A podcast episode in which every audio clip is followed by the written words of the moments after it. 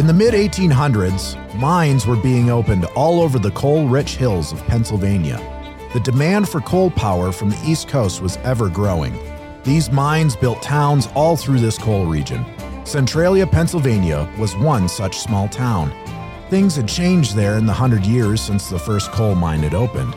In the 1960s, there were about 1,200 people that lived there. They had shops and a good local economy, and had left the rough past behind that was so common amongst small mining towns. Back then, the area was so rich in coal that some of the coal came near to the surface. Ironically, it was the city council that ended up making the decision that would cause the town of Centralia to become a ghost town. The city council proposed a cleanup of the town landfill in time for the Memorial Day festivities. Their method of cleaning up the landfill was to burn it in big piles of trash. Unknowingly, the landfill sat right on top of a coal seam that was connected to 25 million tons of underground coal. The fire spread into the ground, into the mine tunnels, and all through the city. In spite of their best efforts, the fire has never been extinguished. Over time, the temperatures of the ground grew. It started with abnormally warm winter temperatures. Residents didn't have to shovel their sidewalks. They were even able to grow tomatoes in the late winter. Then it killed the trees and the plant life. Smoke began seeping into basements and toxic fumes steamed out of the ground. The heat grew so intense, some parts of the town reached 900 degrees. That fire is still burning underground and will burn for the next 250 years. The King's Hall podcast exists to make self ruled men who rule well and win the world. Well, that Centralia mine fire basically made the city of Centralia a ghost town, right? It went from over a thousand residents to a handful now living in that region today, almost swallowed up some of the citizens, you know, almost miraculously. Nobody's been killed by it that, that we know of, at least. I guess if some hobo wandered in and fell through a hole, we probably wouldn't be aware of it. So, why do we tell that story at the beginning of this episode? Um, well, last week we looked at one of the shanty towns that we're going to need to clear from our job site if we're going to put up this great cathedral of Christendom. And that shanty town last week that we covered was uh, revivalism and decisionism, this culture of revivalism and decisionism, particularly that grew up over the last 200 years or so out of the Second Great Awakening.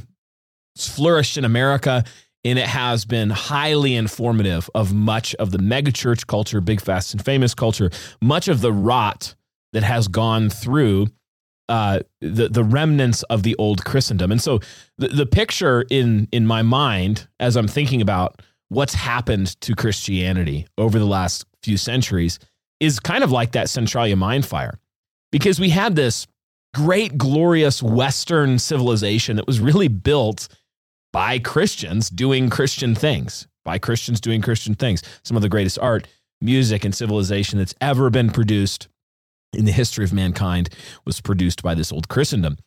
But then, you know, many different seams of coal under the ground, it seems like, caught fire and slowly burned out the foundations underneath and and crumbled from the from the ground down really uh, that old christendom and so uh, today as we think through our building project, we're not just asking where did revivalism and decisionism go wrong, but what we'd like to do now is is sort of counterpoint that and say, well, contra revivalism and decisionism, what would we build?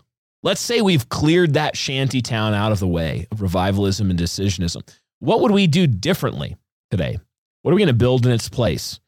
And and so today we'll we'll organize this conversation around three fairly long-winded sentences because I wrote them. So they're fairly long. Do they have lots of commas? Just like 15 or 16 commas, a okay. couple M dashes, semicolons. Semicolons. Right. They're not that long act. They're not like Paul the Semi, apostle. Semicolon? Semicolons. Not semicolon. Semi hemi demiquaver. You know what? Read your sentence. okay. I'll read all three of them and then we'll back up and, and go through each one of them and unpack it and talk it through. So, the, the first heading that we'll discuss today is that where revivalism and decisionism produce unstable and emotionalistic disciples. The new Christendom will be marked by men and women who are sober minded and stable. So, we're going to talk about some of the emotionalism of that model, why it needs to go, and what, what ought to replace it. Number two, where revivalism and decisionism produce a culture of apocalyptic thinking and cultural decline, the new Christendom will be built on 40,000 year thinking and conquest thinking.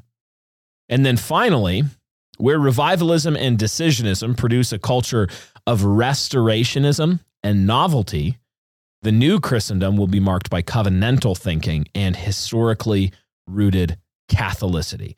And so we're going to talk about the emotionalism of revivalism and what should replace it. We're going to talk about the apocalyptic uh, cultural decline narrative of revivalism and what ought to replace it. And then we'll talk about the restorationism and, and novelty and what ought to replace it. Let's start with that heading concerning instability and emotionalism.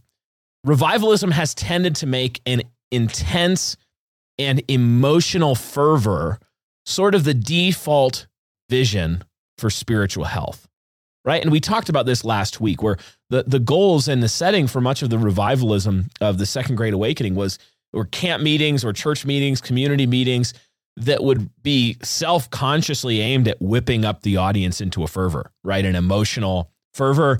Uh, or an you know emotional anxiety like deep wells of anxiety to which they would offer this decisionistic gospel presentation uh, as the answer.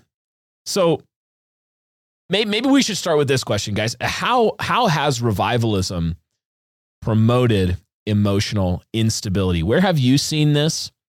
And what has been the result of this? Maybe so that as we're come, you know, we're we're saying what we should build instead, we can kind of start with with some of the bad things we don't want to see. Yeah, you know, I, I was thinking about this question reading through the New Testament, particularly the pastoral epistles. And Paul actually talks a lot about this with Timothy, with a young man, you know, yeah. how to be stable. Um, you don't want to be shifting on sand. You don't want to be tossed to and fro by the waves. And one of the things that he always talks about is doctrine, mm. right? There's a doctrine that leads to godliness. Uh, there's a doctrine that produces, and the word Paul uses over and over in the English, at least, is soundness or health. Mm-hmm. And so for the young man, especially young men can be tumultuous, right? Um, and a lot of young people tend to be given, I think, to the revivalism and the fervor of that. Um, instead of that, we're really looking for doctrinal foundations. Um, so I think that's somewhere near the heart of the issue is being doctrinally rooted and grounded. Um, one of the things, as I in my own personal life, as I moved away from revivalism and sort of the emotionalistic experiences we talked about last week, it really was being okay. Now we're going to be more grounded in historical, reformed, Calvinistic thought. Mm. Um, it, it's less and less about your personal experience, and then it's more and more about solid teaching. So, Dan, I know you're a pastor. You do a lot of teaching in the church along with Brian. Um, would you agree with that? And have you seen that bear fruit in the life of the body as you, you're leaning more into sound teaching? I just want to say both of you found sound really stodgy and boring and dry. what? Man, your long sentences with big words, man, snooze fest. I thought you were like a Twitter star. These Don't are, you have to be like wow. pithy and punchy? No, no, here. So the history actually history is a you got something you want to tell me? I, I do, Dan award you no points, and may God have mercy on your soul. Yeah. May God have mercy on my soul, actually. I think that's actually so, what you were saying to us. no, here's the thing. You're you're right. Historic rootedness does provide uh, like a ballast in a ship, prevents yeah. it from swaying too much one direction or another. Yeah. Or like uh, I, I I've heard the illustration that this emotionalism produces men that are like drunk dudes riding a horse. Yeah. You know, they just like swing from one side to the Oof. next but what it's done personally to me, and it's uh, we will talk about assurance, I'm sure, throughout this whole thing assurance of salvation, you're standing in Christ, things like that. Is that if uh, uh, growing up, I was instructed, you know, you're supposed to have these experiences. How are you feeling? How are you doing with your relationship with God? Expecting some sort of like miracle to happen. Yeah. When I sit down and read the Bible in the morning in my quiet time, I'm like, boy, I'm I'm in Leviticus in my Bible reading plan and I'm not feeling it. This morning, what's wrong? I must not be right. Yeah. God, what is going on? What am I doing? Why are you far from me? I start sounding like David in one of the Psalms. you know, that's like, don't depart from me. I'm like, no, dude, you're just, you need to tell your emotions, you know, to obey your knowledge and to obey your doctrine. You need to have your emotions bridled. And so, what it really did to me, and I know what the fruit that is produced in, in other people that I've pastored, is that the expectations aren't on the emotional experience. The expectations aren't on yourself. You're not self focused when you're doing things like reading the scriptures because yeah. they're not primarily about you. You're not reading yourself into the story all the time, right? It's declaring, God declaring in his word who he is and what he's like and what he's done and what he'll do and things like that. And so it's really given me a better grounding or a rootedness to provide stability. And I know, you know, like you said, it's done that for you as well. The historically rooted portion of it, I think, is really important because when you when you look with uh, humility at the past, assuming that you know people in the past weren't just dirt munchers, you know that they actually built some of the most amazing buildings, wrote some of the most amazing works of literature, um, yeah. performed some of the most beautiful music. You can look back at them who've thought great thoughts that have been around for hundreds of years that have proven themselves. And you look to those men and think, okay, what great thoughts have these men thought? What did they think about the scriptures? What is my inheritance of the faith? What are my spiritual fathers and mothers thinking in the past? And have gotten produced the fruit that we've seen over a few hundred years. And that's why we're really skeptical skeptical of anything that's modern, is because the fruit is bad. And so that's what I would say yeah. as far as the sorts of changes that have happened to me personally and the teachings that have pr- produced fruit in the church. Yeah, I think one of the other things, Dan, as you were talking about that, that really came to mind. I was listening to a podcast the other day with uh, Arnold Schwarzenegger, and uh, we, will need some sound effects on that one, Brian. Wow. Absolutely, yeah. This is me, Arnold Schwarzenegger. I, the Schwarzenegger. Were you being serious? I, I, I literally was. Arnold. It was actually really good. Uh, so one of the things he talked about, the guy said. By the way, uh, why is it everybody can do an Arnold Schwarzenegger? Run! Go! Get to the chopper! Impression, but he can't say California. California. Yeah, it's weird. Huh? Anyway, sorry, continue. Yeah, that's a good question. We'll have to uh, see if we can reach out to him and uh, next get, episode. Next episode, Arnold. We'll have him on. Arnold. We'll get some sound design for that one. yeah, there you go. So, yeah, one of the things he was talking about though in the podcast was um, the guy asked him, he said, you know, I don't know how how old he is now, 70s, something like that. He's getting up there, but he's still working he's Mr. out. Universe. Yeah, he's still working so. out. Works out every day. And the guy asked him, he said, "Why do you work out every day?" And he said, "Because I did yesterday and the day before, and I did that every day for the last 30 years. That's what I do. That's my routine." And you'll hear this a lot in the fitness communities. Like a lot of young guys, a lot of guys who aren't trained, they want to rely on motivation am I motivated today to go to the gym? And the guys who are really good, they're at the top of their game physically, they will all say it's not about motivation, it's about discipline. It's about self control. It doesn't matter if you feel like going to the gym. It's almost like Neverland or like Peter Pan, like find your happy thought. Yeah. just hold it, hold that happy thought in your mind. Yeah, that's right. And then you work. No, that's, no. that's not how it works. And that's the reality. um, we, we mentioned the book Desiring God, but you know, again, that, that focus on your religious experience being like kind of the grounding for how you're doing. And the reality is, as as we grow up and as we become men, I mean, what, do, what I know I do to my boys. What do we say all the time? We say, you know, they say, "But Dad, I don't feel like it." And I look at them and I said, it "Absolutely doesn't matter. It's our duty, and we're going to do it." Yeah, and we're going to pray for strength, and we're going to do it. Again, back to this principle of maturity means discipline, not necessarily relying on how you feel in the moment.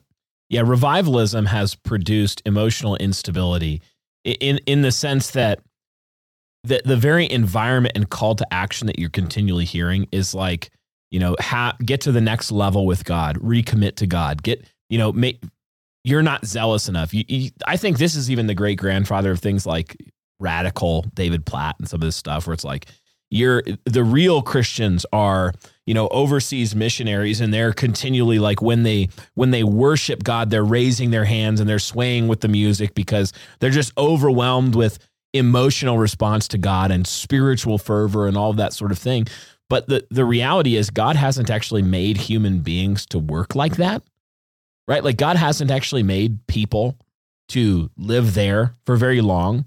And and even if you think about it, if you make that the standard, then you will be tempted to continually try to create that.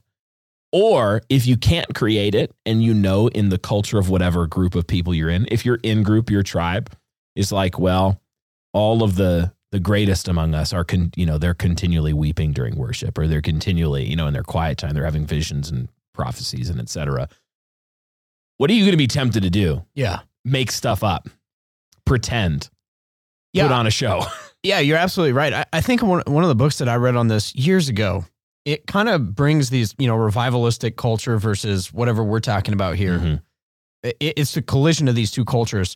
It's a short book, but definitely recommend it. it was Kevin DeYoung and it was called Just Do Something. Mm. So Mhm. this especially comes up with the will of God stuff. great book And um, so Kevin was talking about all these kids. I think he was near Michigan State at the time.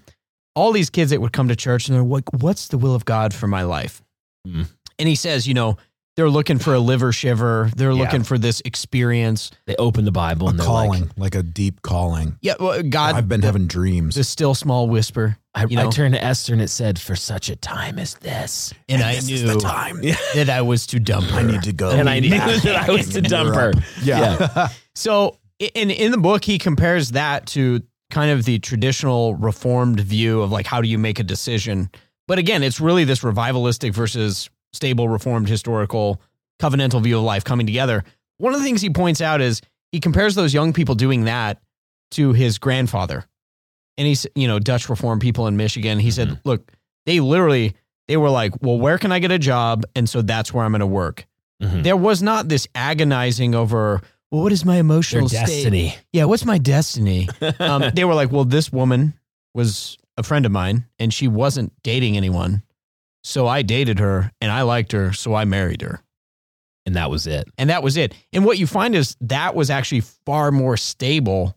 Yeah. Though less emotionally exhilarating. So, getting really practical, what we're talking about over against revivalistic emotional instability is that a, a true Christendom that's durable and lasting is going to, like we've been saying the whole time, it's going to be built on men and women who are mastered by the Spirit of God, who are just godly Christians, living as godly Christians in the vocations and duties that God has given them. And so, what you're describing is actually, I think, really practically helpful is that when you're thinking about okay how can i can, how can i walk in alignment with this and basically what you're describing is saying well you start with your duties you start with your duties from how god created you Yeah. Start with general principles. yeah This is actually an old Martyn Lloyd-Jones. He would always say this as a doctor. Start with the general. Okay, I know as a man I'm called to do X, Y, and Z in scripture.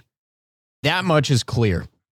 right? Because we always want to start with the like hyper specific. yeah Does what is the will of God to be in the military or in a special branch of the military? yeah or should i take the take the job with amazon or should i you know go be a grocery clerk or Yeah, and ultimately the things that God has made clear is right as a man, we, we talk about it all the time, but you're to be a provider and a protector. Can Yeah. you do that?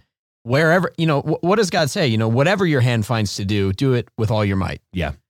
So can you find a job and can you do that job with all your might? That's the question. yeah and will this job provide for your duties for you to fulfill your duties if so well then great start there and maybe you'll find something better and maybe you'll plan you'll think strategically and you'll get the next thing but so much of our christian culture is rooted in this kind of mystical spiritual emotionalism where it uses your emotions as sort of like the weather vane that point you and the problem with that is that um, that's not what god designed our emotions to be and do Well, you know, it's interesting because we we've said before that culture, the stream flows out of the the church, right? Mhm. And you can tell downstream, even in the world, the way that they act, what's coming out of the pulpits. And so it should be of no surprise to us that within the mega church or the mainstream Christianity sort of sort of culture that you see similarities with the the secular world in which they will try to have some sort of experience to uh, bring up feelings of of um, virtue or of purity, and and you see these overt displays, whether it's on social media or in person, with I don't know, say like COVID and wearing a mask or having Ukraine and your the Ukraine flag in your Yeah. your your social media page or something like that.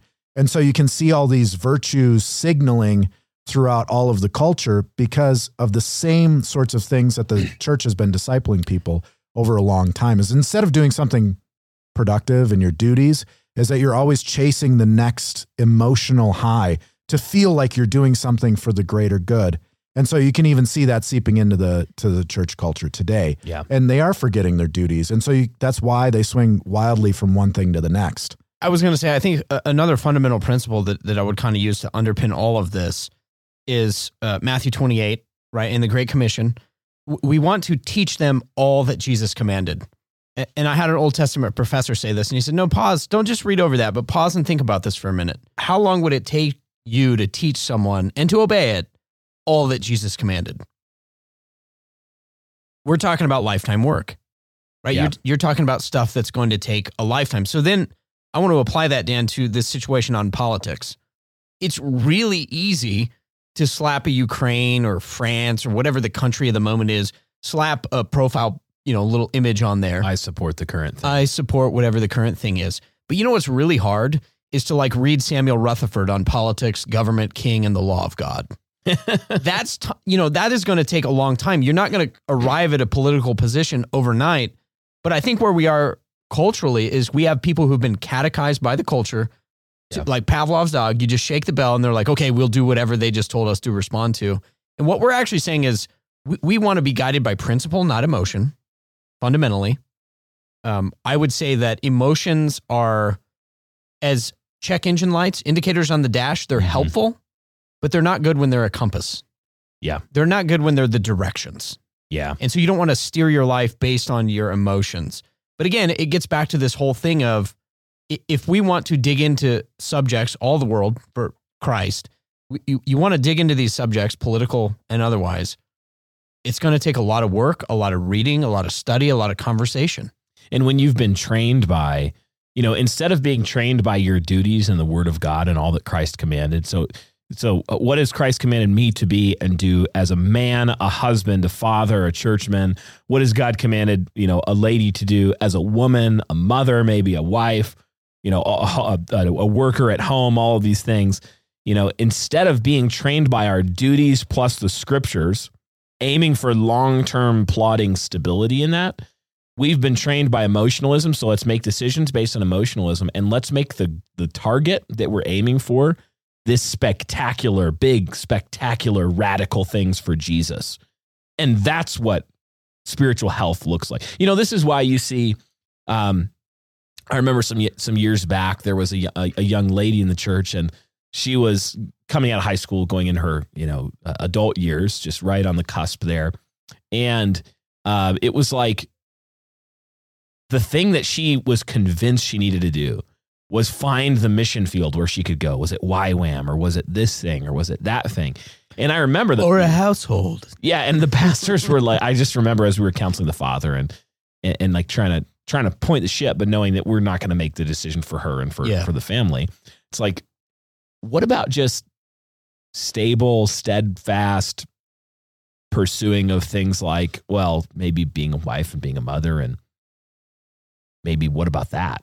It's just not flashy enough. But it's not it's not as flashy as going overseas on the missions field and and that sort of thing. Well, think about the language, even right. So David Platt, that whole movement, radical. yeah.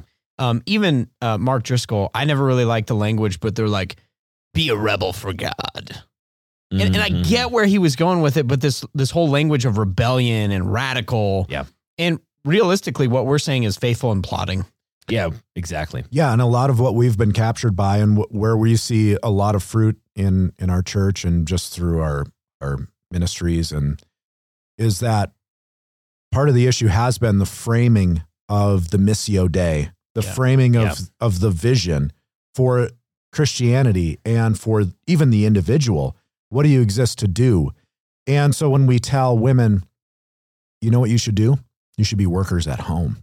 Mhm. That sounds terrible to a lot of It's women. boring. It sounds really boring. It's a lot better to climb the corporate ladder to, you know, to make the next big sale or to do whatever the heck it is you want to Yep. do. Yeah. And it sounds inglorious to stay at home and cook dinner. But but it's all in the framing of the vision. You were made for a purpose, and and I know we'll get really practical about this, but the fact that women, you stay home, you have babies, you can create eternal beings. They have Un- eternal unreal. souls. You make life in your body, and then you sustain life with your body. And that eternal soul will go on. Obviously, it's eternal, it will live forever. And your children and your amazing. grandchildren and your great great grandchildren will, and your descendants will fill the land. I mean, if God causes you to prosper, you know, God bless you. That's the mission. Yeah. Yeah. And so, and so this is why it's so attractive, right? And this is, this is to, to the eternal creature is because you can outlast your own life. Yeah. And it's, it's ultimately not for your own glory. So it's like revivalistic culture. It uses a truth to mislead. Yeah. The truth is that you should want to be a part of something glorious and radically glorious. You should actually want to be participating in something that is in the aggregate not mundane at all. It's Right. glorious. But then it uses that to say, and so you're every Sunday at church and every worship experience and every, you know, devotional time and every day should be marked by radical emotional highs and it should be marked by and what that actually produces is it it's it's actually the the spiritual cultural equivalent of a meth addict right or a heroin addict Yeah, you're always looking for the next they're high. artificially flooding their brain with pleasure chemicals and and then living for that as if that and it just it ups your level of normal and so no wonder we're just depressed and feel like we're not yeah, and getting it's the done it's the complete opposite of stability. complete opposite Right? Those Yeah. people you're you know, and, and I've been that person, at least in the spiritual revivalistic sense.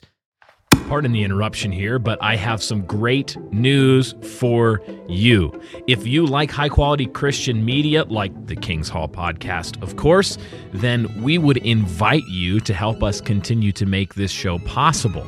You can support the show at kingshall.org. We've got a Patreon account. We've got also a store now where you can buy some awesome season one Boniface themed merch. You can get a Boniface mug, a Boniface t shirt where he's chopping down a tree, which for some reason is rainbow colored. I'll have to ask why our designer decided to, to do that. I'm, I'm kind of confused about the color choice there. Um, also, if you jump on our Patreon and support us there, you get access to uh, every week an entirely patron exclusive show called After Hours, where we talk about all sorts of things. In fact, in an upcoming After Hours episode, we're going to discuss why we even use a company like Patreon to help support the show when they're out there canceling creators and seems like we'd be the kind of creators that they would love to cancel. And there is a very strategic reason why we do that. So sign up for Patreon, check it out there, and you can learn more. But with that said, back to the show. I was just thinking about this though as we were talking about it. Dan, you were talking about this.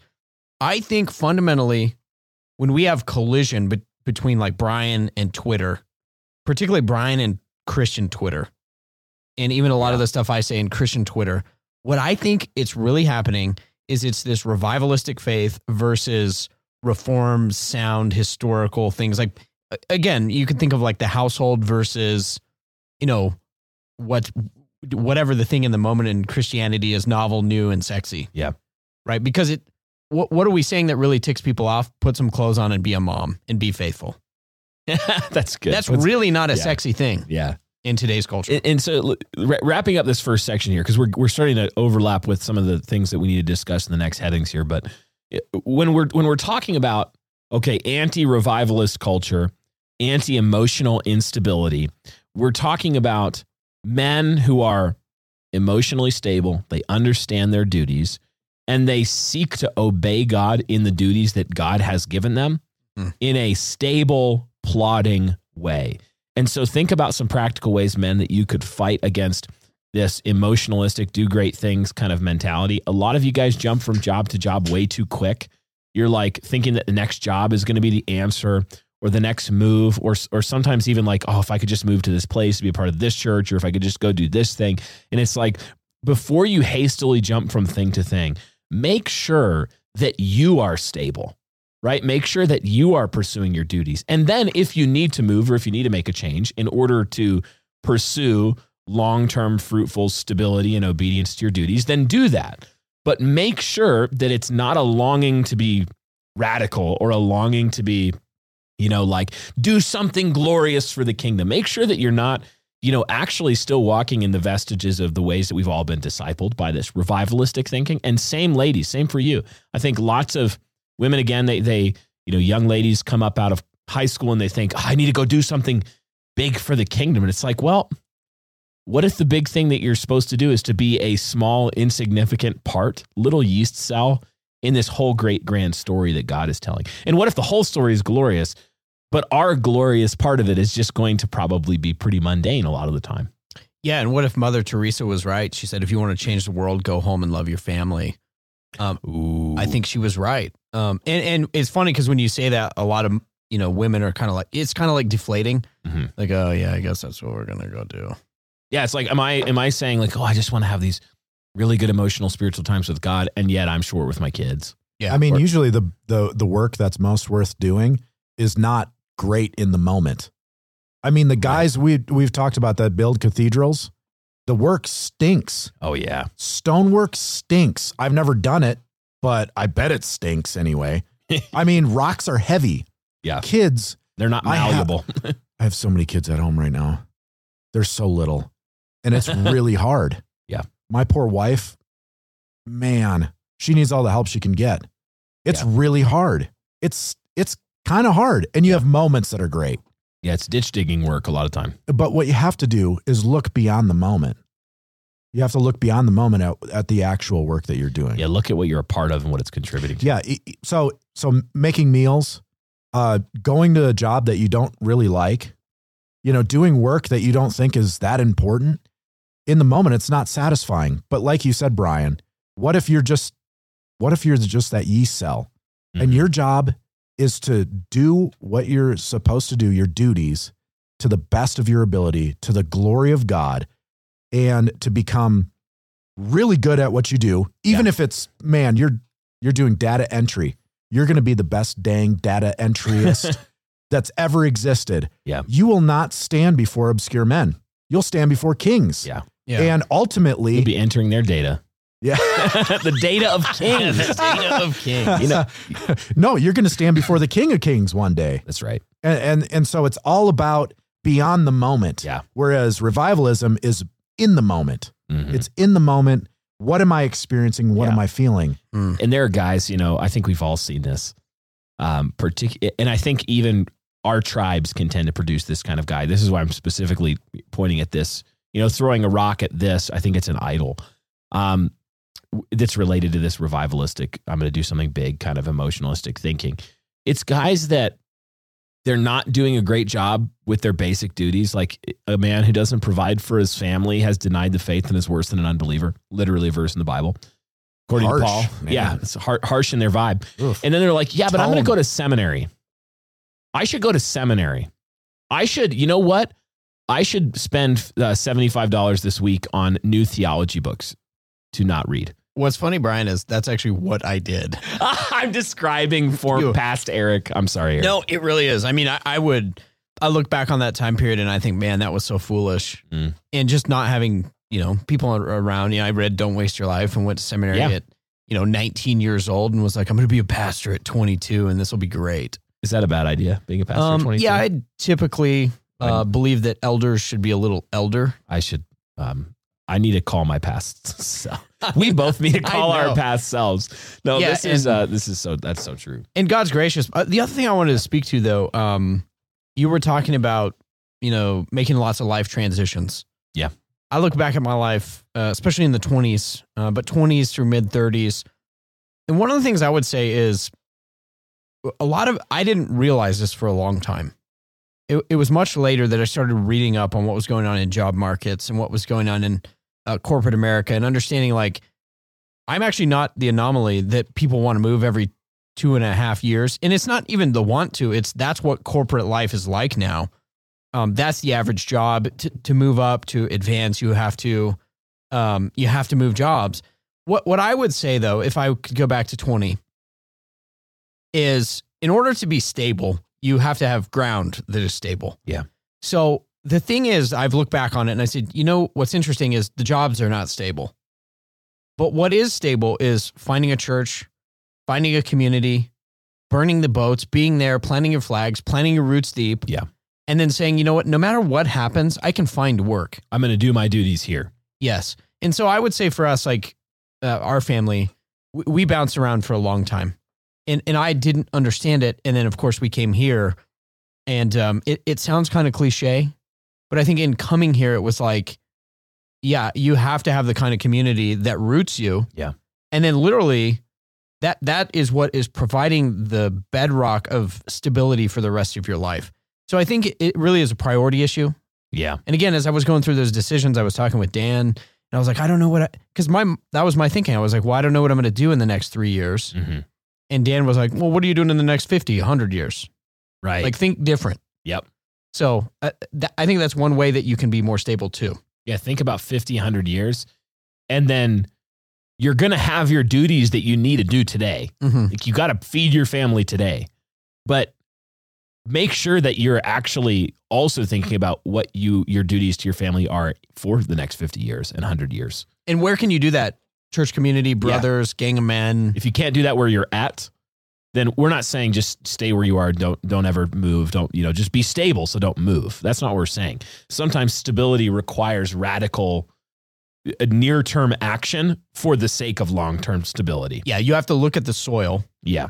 And because I and I, bring it up because I hear this from a lot of guys where it's like, well, you know, we've been in this community forever, and my wife's parents are here, or, or, you know, my husband's parents are here, and uh, the church is really bad. But you know what? We're just hoping for reform.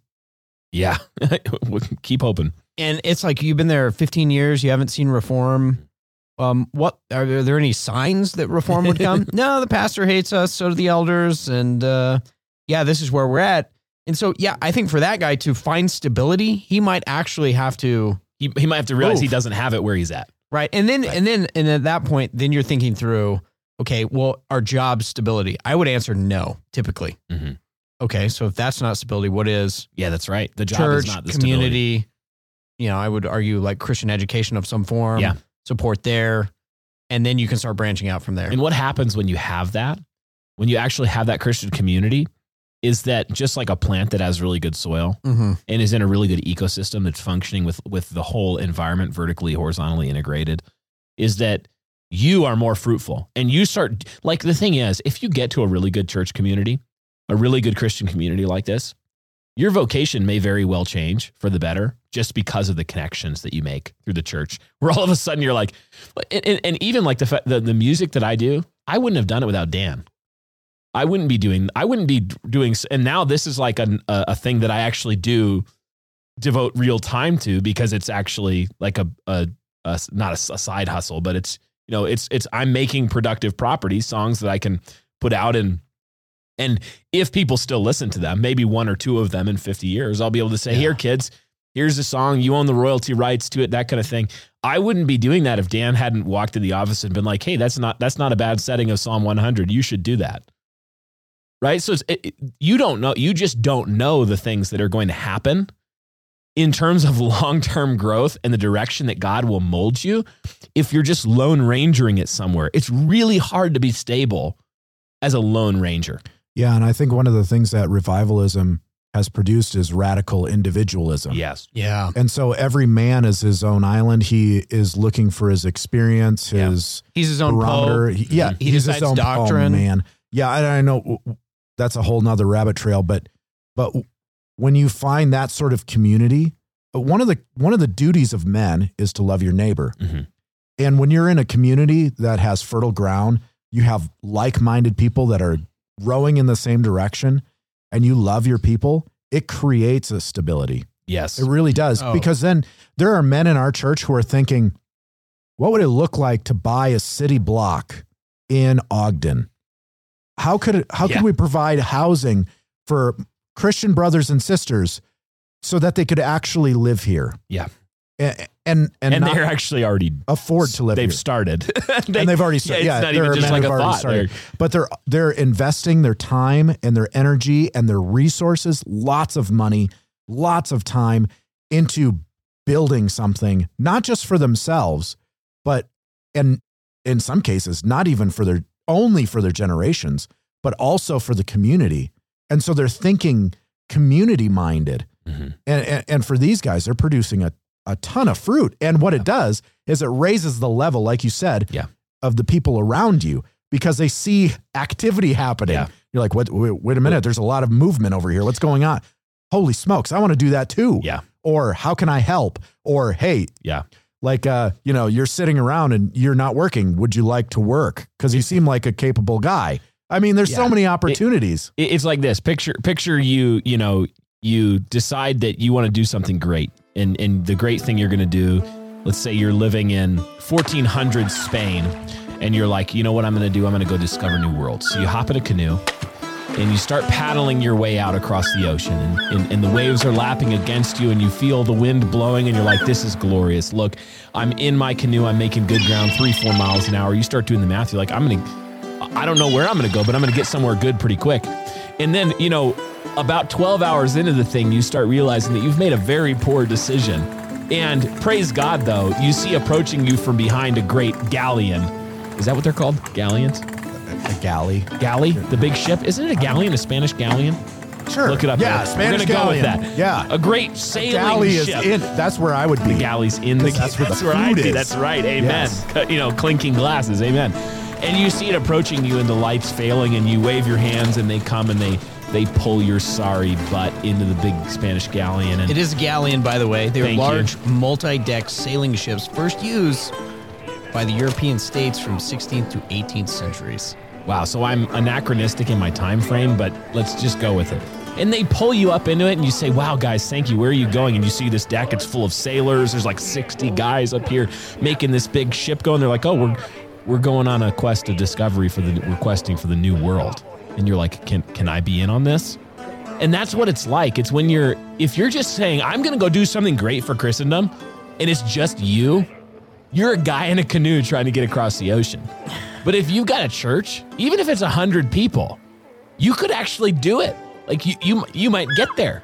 I feel like that whole story was just for sound effects. No, Yeah, so you could 100%. sound engineer No. it. And I So would you also could, I say- could hear the gulls and the Can you? waves and Can everything you? like that. Dan, I could hear it too. Yeah. Okay, I'll let you talk. I But the illustration was apt. I was gonna say totally worth it though. yeah, it was good. absolutely an It was apt good. illustration. No, it's it's so so many decisions. Brian and Brian and I and the elders of the church and a, a bunch of other people have had to make decisions, and we're like, if we make this decision, if we continue to reform the church, we're going to lose people. I mean, that's just Yeah, there's a cost to leading and making changes. And ultimately, we came down to like, we're convinced these are the right decisions. And if we just had 10 families, if we had 10 families, 10 men Yeah. that are in and they're going to put their hands to the plow and we're all going to go the same direction, man, we could gain so much ground. Oh yeah. All it would take is 10 men. So it doesn't even have to be a huge, you know, everybody is attracted to these to these places like like Moscow or or or wherever, you know, like Right.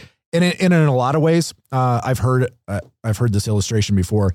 In um, in some places, you keep your cattle penned with fencing, but in areas like West Texas, uh, they have thousands of acres, and so they have a well, a watering tank, and they keep the cattle close because there's the water. They have to go Yeah. to water. Yeah, and, and and in this time that we live in, there are places throughout the U.S. that are like these watering holes, right? And so people keep going to these places. And the th- the fact of the matter is, uh, and I think that's great, but you don't have to go to the biggest place in order to have an effect or to find a community. Just ten men can be Yeah. all the difference.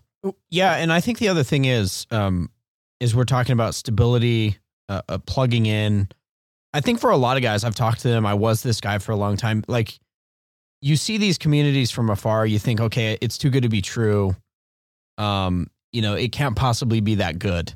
Um, and so literally for 15 years, we we did the Lone Ranger. Yeah. sort of. I mean, we were part of churches, and you know, um, but to to find like what we're describing in this podcast, it's actually really hard, right? There's not many churches. Um, we were talking to a brother the other day who said maybe 50 good churches, like really good churches in America. There's a lot of big churches. Yeah. But how many churches are actually a, a part of this legacy building historical uh, church? And I think the answer is not many. But but the other thing that I would say to it is, you know, like for us coming here, we we literally had, you know, I think I I was, you know, I was baptized as infant, but really came to like faithful Christianity 2006 somewhere in there. Yeah. Um from that point till we moved here, pretty much every church was a disaster of some sort. Ah, And I talked to other people and I think they've experienced similar things. And so then you get this Yeah. sour taste in your mouth where you think it's just not possible. There's no cynical. good churches. Yeah, you get Yep. really cynical. Um, and then we moved here and I was like, okay, no, it actually exists. So I think part of it is hope for people. Yeah. Um, you know, we talk about in post mill theology, it, people will say, well, that's great in theory. hmm But I think people just need to experience that it is real. Mhm. Um, there are men pushing the plow forward, making progress. Yeah. Not everybody's losing right now. That's right. And it takes a lot of like people also don't realize that it takes the cynics, you know, might come to a place like Ogden and say and realize pretty quick that we're not there yet. Not perfect. They'll start meeting people. They're like, well, you're not finished. You're not a finished product yet. You don't agree with me on every single thing. You're not, you know, that person, wow, they did something I don't like. I don't think, you know, I, I saw, I heard a podcast that said that families should do this for family worship and that family, wow, I don't even think they're doing that at all. And wow, they're Credo Baptists over there. And ah, he's a Paedo Baptist. And all of a sudden it's like, if you want to find something to fuss about, you, you can fuss about it. People don't realize though that the best communities are just boringly ordinary. But what makes them glorious is this shared vision and mission where it's like each one of us knows that we're not significant, but we know that together, if we actually band together and aim for this just mere Christendom kind of thing, God might actually do something glorious in our city or in our place over the next hundred years. And, and, and what it's going to take along the way, it's like we just had a meeting this morning, for, you know, an elders meeting early this morning, and we're talking about all these problems in the church and discipline and you know, we got to reach out to that person and we got to like counsel that person and we got to pull that person back. We got to get rid of that. I mean, that guy needs to, he, someone needs to thump him with the, their shepherd staff. And it's like, this is every month at Refuge Church. This is every month at our church here. We're doing that kind of stuff. And if you were here, you, you'd understand that. But the secret sauce is this new Christendom is going to be built on 40,000 year thinking, conquest thinking, but not like I'm going to be Caleb by myself charging the hill necessarily, but recognize that Caleb is like with the whole people that are crossing over into the land. Yeah, including his children. It's going to be generations. So what revivalism has done, this is this is really we've been already talking about that second heading a lot. Let me let me r- remind you of what that second heading was and we'll continue the conversation here that revivalism and decisionism produces a culture and just demonstrably has produced a culture of apocalyptic thinking and a narrative of cultural decline. And so, against that, the new Christendom is going to be built on 40,000 year thinking and conquest thinking. So, when you think about that Centralia mine fire, th- this is another image that I get in my head when I think about what revivalism has produced in culture. It's like that. And specifically, it's like this great massive coal seam burning under your Christendom because the narrative is decline. The narrative is that the world is just going to burn down and then we're going to be like on a rooftop. We're going to be like the Vietnam rooftop and the Apache helicopter is going to be the rapture. It's just going to like pull us out while the world just finishes its final collapse. Well, even even the non dispies, right? Dispensationalism is obviously like you know Jesus come back tomorrow. Uh, why have kids? It, it depends which brand, right? But Yeah. Um, oh, yeah, all mill. Yeah, I think on ah, mill, pre mill. But here's the real question to me. So I'm almost 40 years old. In my lifetime, I can never remember anyone outside of Moscow, in my experience in the Christian camp, who is optimistic about the culture, about Christianity, about the church. Yeah. Like, oh, things are going to be great. Everybody Like, from you don't even know. yeah, from day one of my existence, people are like, it's getting worse. We're going to hell in a handbasket. I mean, you name it. Hell in a handbasket theology has dominated the church Yeah. culture. It, it, it's always, we're losing. So, in, in the midst of that sort of thing, I think, yeah, naturally, you're not going to have people who are like, oh, let's build a 40,000 year plan. If you think you're losing, why would you? some of it it's like you, you know imagine a distiller making a barrel of whiskey and he's putting the you know just fresh spirit into the barrel and he's filling the thing up and if someone was like that whiskey's not very good yet And he's like, I know. Yeah, just throw it out. Of course, it's not good. Oh, that was a terrible, terrible Just- Scottish just accent. Yeah, I'm not good at that accent. And and he's like, well, just wait. Like you guys, we're in early church history still. I'm convinced. Like we're still in early church history here. We're the like maybe the whiskey's just starting to take on a little bit of color from the from the freshly charred oak barrel that it went into. Yeah, taste it and you know, drop a little what's the what's the little thing that they use to pull out? They use the dropper to pull out glasses as if you've ever seen a master distiller go through Yeah. He's going through the warehouse of barrels, various ages that are they've been aging for you know various number of years, different barrels, different oak, different different uh, batches. So they're all different. And he's pulling out just an ounce or two at a time. Actually, they're pretty big pours. That guy must be like wasted all the time. But you know, and they're trying it like, no, this one's not ready. This one's not ready. And I just picture the Lord Jesus doing that with his church. You know, where we're this big barrel that's just and and he's like, oh, it's got, it's getting some color on it now, and we're the equivalent of like the Octomore five five year. It's been in for a minute, although that one was finished, so that's a bad example. Oh man, Octomore is good. So good, Mm. you know. But that to me is like we the very opening of the first episode of the King's Hall podcast. We talked about understanding where you are in the story. The pro, one of the main problems with revivalism, I think we agree on this, and I want to hear what you guys think, but is that the story that it's telling is that it's that you're at the Vietnam War, the very end. We've got maybe 15 minutes left of history at any given moment, and everything's on fire. And it's and that's proof that I'm right, by the way. Yeah. And that's the thing. Anything bad is proof I'm right. And so I'm only going to focus on bad things. Do you know what you're not doing if you think you're in the last 10 minutes of the Vietnam War? You're not building a Christian hospital. You're not starting a Christian school. Why would you do that? The Viet Cong is like right outside the gates. Yeah. Yeah, it's interesting. Um, and this may be totally tangential, but it, it got me thinking about what changed in the 20th century. Because for a long time, the church was post mill. Yeah. And um, I'm reading Pat Buchanan's book, uh, Churchill, Hitler, and the Unnecessary War. And he makes a statement in that book that I combine with a couple other theological things I've heard about post mill, where the post mill you know, non post mill guys who are evaluating post mill, Yeah. they say, well, look, World War II taught us that, you know, post mill can't possibly be true. I never understood that comment. And then I was reading Pat Buchanan, and he says that World War One and Two was in large part the death of Western Christendom because you had all the, I mean, these guys were all related and they're killing each other, Yeah. slaughtering each other, 50, tune of 50 million people in two wars. Professed Christians in both sides. Yeah, basically like white Western Christianity just m- slaughtering each other destroying itself. senselessly. Um, so I think that put a dent in it, and that is, sh- I think that has heavily shaped. Plus, revivalism has shaped people's view Absolutely. of the post mill. Yeah, and I think so with revivalism, we got 15 minutes left to live. World War III is going to happen. That's that's I mean, you hear Nuclear. this narrative. It's going to be yeah, we're going to nuked. You know, hopefully Israel's going to be okay, and you know whatever. I don't know. what the- Hopefully what the, Israel's What gonna the be Disney say? I don't. I don't know. Well, the, the Antichrist I mean- makes a strong covenant with Israel, and then the, the second, the three and a half year mark, he breaks it, and then the second half of the Great Tribulation is marked by you know Israel's yeah. persecution. I, I, I don't. I mean, I don't know if you you recall from the last episode, but dispensationalism, premillennialism came about the same time exactly. as all of these other horrible movements, such as Mormonism and Seventh Day Adventists, and It wasn't like on day two of the creation. No, In fact, let, no, it wasn't. let me interject my third heading because this is we're we're literally just mud. my my outline was meaningless today, and that's fine. Like for this episode, Can't even But finish a thought. I'm gonna I'm gonna I'm gonna let you finish your thought, Dan. Okay. But this is a perfect example of it. That revivalism and decisionism is it has produced a culture of restorationism and novel theological thinking. Mm, Mm. yeah, That's it's very deep. Yeah. novel. It's interesting. And Dan, I, I want you to continue. Yeah, at once some again, point here.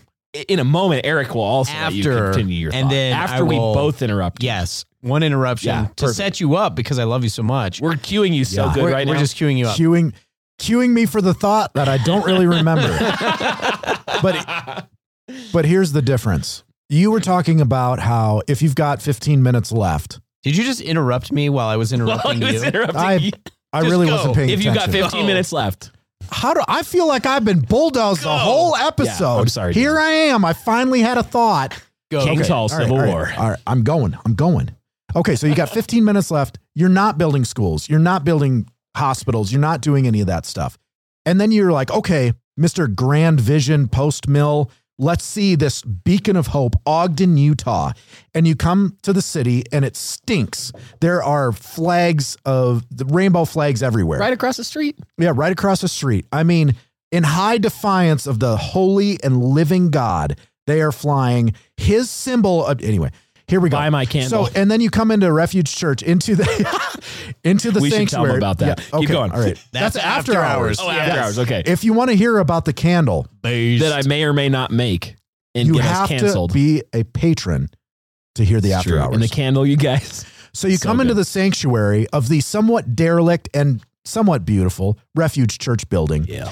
And you hear the music and you're like, wow, I thought they were singing glorious four part songs when we're learning them. We're learning the cacophony of children screaming sometimes outweighs whatever's being done in worship. You're like kneeling to confess and you hear my kid crying. Where are the and tenors? they're not confessing. They're actually sinning during confession. you know, there's all these things going on, and you're like, wait a minute. This is the post mill hope. You know what's happening behind the scenes of the small duties that are happening Sunday to Sunday every week is that in faithfulness, the people of God are coming together to worship the holy and living God, being made and knit together by eating the same food, producing children that love the Lord, have a sense of place, know their duties, know what they're for, and they will have children, Lord willing, Yeah. in five generations. Ogden, Utah will actually be a beacon of hope because there will be Christians here. There Yeah. will be 100,000 Christians here, Lord willing. hundreds of thousands of Christians here, Lord willing, all because of the small things that we do week to week. That's the glorious mission. And it looks not glorious in the moment. And you guys might be like, you're deluded. That's not going to happen. Yes, I am thing. deluded. Here's the thing. I have hope Here's the that thing. the King of Kings is sitting at the right hand of God. Amen. If we're wrong, we're not going to be wrong about the whole story. We might be wrong about the next act in the, the current act of the, the next chapter in the book that Yeah. we're in. Yeah. And actually, maybe, you know, America falls as an empire and there's just like mass unrest for 600 years. Yeah, yeah. Sometimes God decides to write that into the history. It's like maybe there won't be an Ogden, Utah in 200 years because of World War VI. And Yeah. we're like, we've only had two. Yeah. You know, It's like a farmer Sure. that plants in hope. Exactly.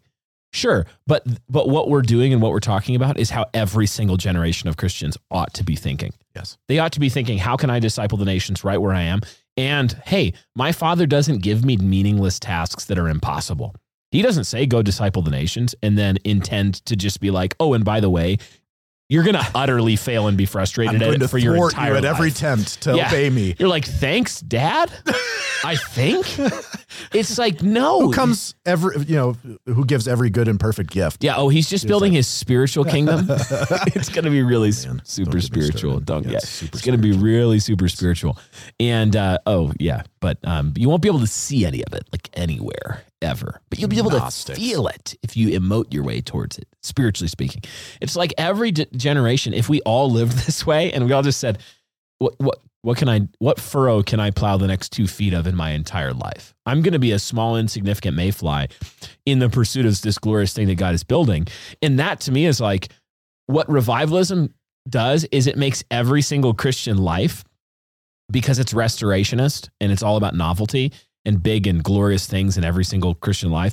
It's like it makes every Christian life about what really the whole Missio Dei should be, where it's like my life will be this glorious story where I do all these great, amazing things and I feel deep spiritual fervor at every moment of every day. And then it just sets literally everybody up for failure Yeah. because that's not we're very few people do the, all that impressive things.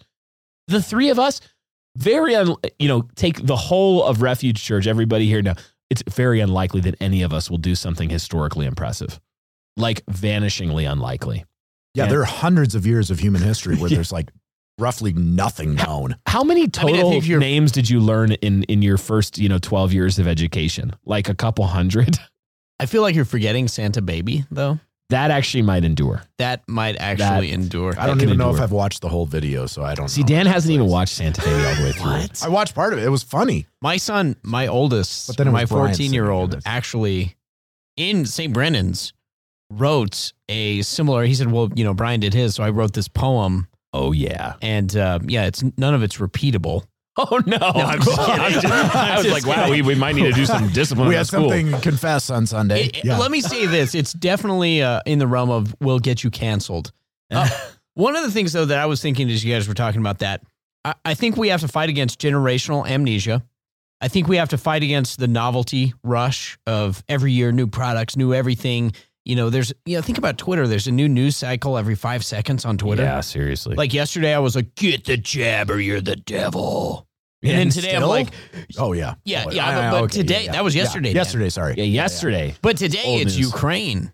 And Zelensky is a hero. I don't even know who he is, but he's a hero and we should worship him. Yeah, I'm Crane. We're Crane. You Crane. We're all Crane. That's right. So, one thing that I would say, just very practically, is uh, be reading people. I think on the agriculture side, there's a lot of good people that you can read who actually still embody this mindset. Mhm. Uh, I think of people like Allan Carlson. I think of Joel Salatin, Wendell Berry, C.R. Wiley. Um, they capture a lot of this pietas, uh, a godly piety that looks to the generations. But I also think about, about people like uh, David Chilton, uh, Andrew Sandlin. Be thinking and reading as a way of thinking, but be reading and thinking in a generational way. And over time, what I found is you slowly start to see the world differently. Yeah. You got to train your mind for that. You start thinking of the world covenantally. Yeah. And you start thinking of the world in historically rooted Catholicity. Yeah. Where you start, you know, when I say historically rooted Catholicity, I mean you start to see yourself as situated on some branch of this great tree that is the universal church. You start to see yourself as connected historically, that your roots go back all the way through the medieval church, through the early church, to the to the apostles, to you know, and obviously Christ is the vine. I'm, this metaphor is not perfect, but but you, you start to see yourself connected to that. And, in this long view, you start to see yourself covenantally, like covenantally meaning what is God's covenant? What is he doing? What has he said that he's going to do with this whole world? And how do I fit into it? Like that's why at the beginning of this whole thing, again, we started with such um, emphasis on the story that God's telling, because again, like so many of the things that will, any story that is not accurately situating your ourselves in the story God is telling will ultimately produce a culture that fails. Mm. Revivalism fails because it sees itself as this restorationist, like, oh, you know, if you look back in church history, even 10 minutes, everything was wrong. And now we've gotten to me and my crazy, historically novel doctrine that I received in a vision. and now all of a sudden it's like you see yourself as like a different tree from what the tree that God has planted in the story that he's telling. And it's like any any any story that just doesn't properly situate yourself in the story that God's telling, the culture that it makes is going to be terrible because God is actually telling a good story. Like this thing is actually a pretty dang good story that we're in. That's right. I never would have included the Reformation. Like my story would have been much more linear. But but then God was like, you know what I'm going to do? I'm going to have some popes, and they're going to have like mistresses. Like multiple popes at the same Like, time. there's going to be three popes. Three okay? popes. Someone's Lots of to be popes. selling get out I'm of a hell. Pope. I'm a pope. People are to be selling get out of purgatory quicker uh, uh, coins or uh, tickets in order to uh, build houses for the worship of me. You know, and he's like, the story God's telling is really, I don't know where I'm going with this, but anyway, I, I think the story that God's telling is fascinating. And like a, a lot of the problems that we have are when we start oversimplifying and telling these like restorationists, they always end up where like we're the great white hope, we're the great hope that shows up and fixes everything. And again, so I, I want you to talk uh, men being made for glory, men and women being made for glory. And so it sounds like at some to- times we're disparaging against glory, Mm, against yeah. those moments where you're like, you know, you you just crave that that glory that comes from the moment. Yeah. And so are we disparaging of glory Or for men and yeah. women? Dan, that is a great, great question. And I, I absolutely see what you mean because it might sound like we're saying Don't be radical. Don't do anything impressive. Just your be paperwork. lame. Be your- do your paperwork and cook. We literally Yeah. talked about data entry. Like that was oh, our man. obey God in your data entry. I feel You'll like stand could've before used a better example. no, it's a good example actually. But but here here's the thing. What you have to actually believe is that God, in giving you the duties He gave you to walk in for your whole life, like these normal duties as a husband, a father, whatever you, whatever vocation you have, a mother, a, a wife. God, in giving you those duties and telling you to obey Him in them for your whole life, He knows what He's doing. He actually knows what He's doing. And God really is bending all of creation and this whole story towards glory. But what you'll find is that when you aim for shallow, quick glories, big, fast, and famous type glories, revivalistic, emotionalist type glories, me just manufacturing this great, magnificent, unique call of God on my life that nobody else has, and He told me in the watches of the night, you know, through my liver shivers, you know, what we're actually end, going to end up doing is creating a really lame, stupid story Mm. because we're just not God. Like, we're not God. But if you just boringly fulfill your duties, man, God will actually do glorious things. God will do glorious things.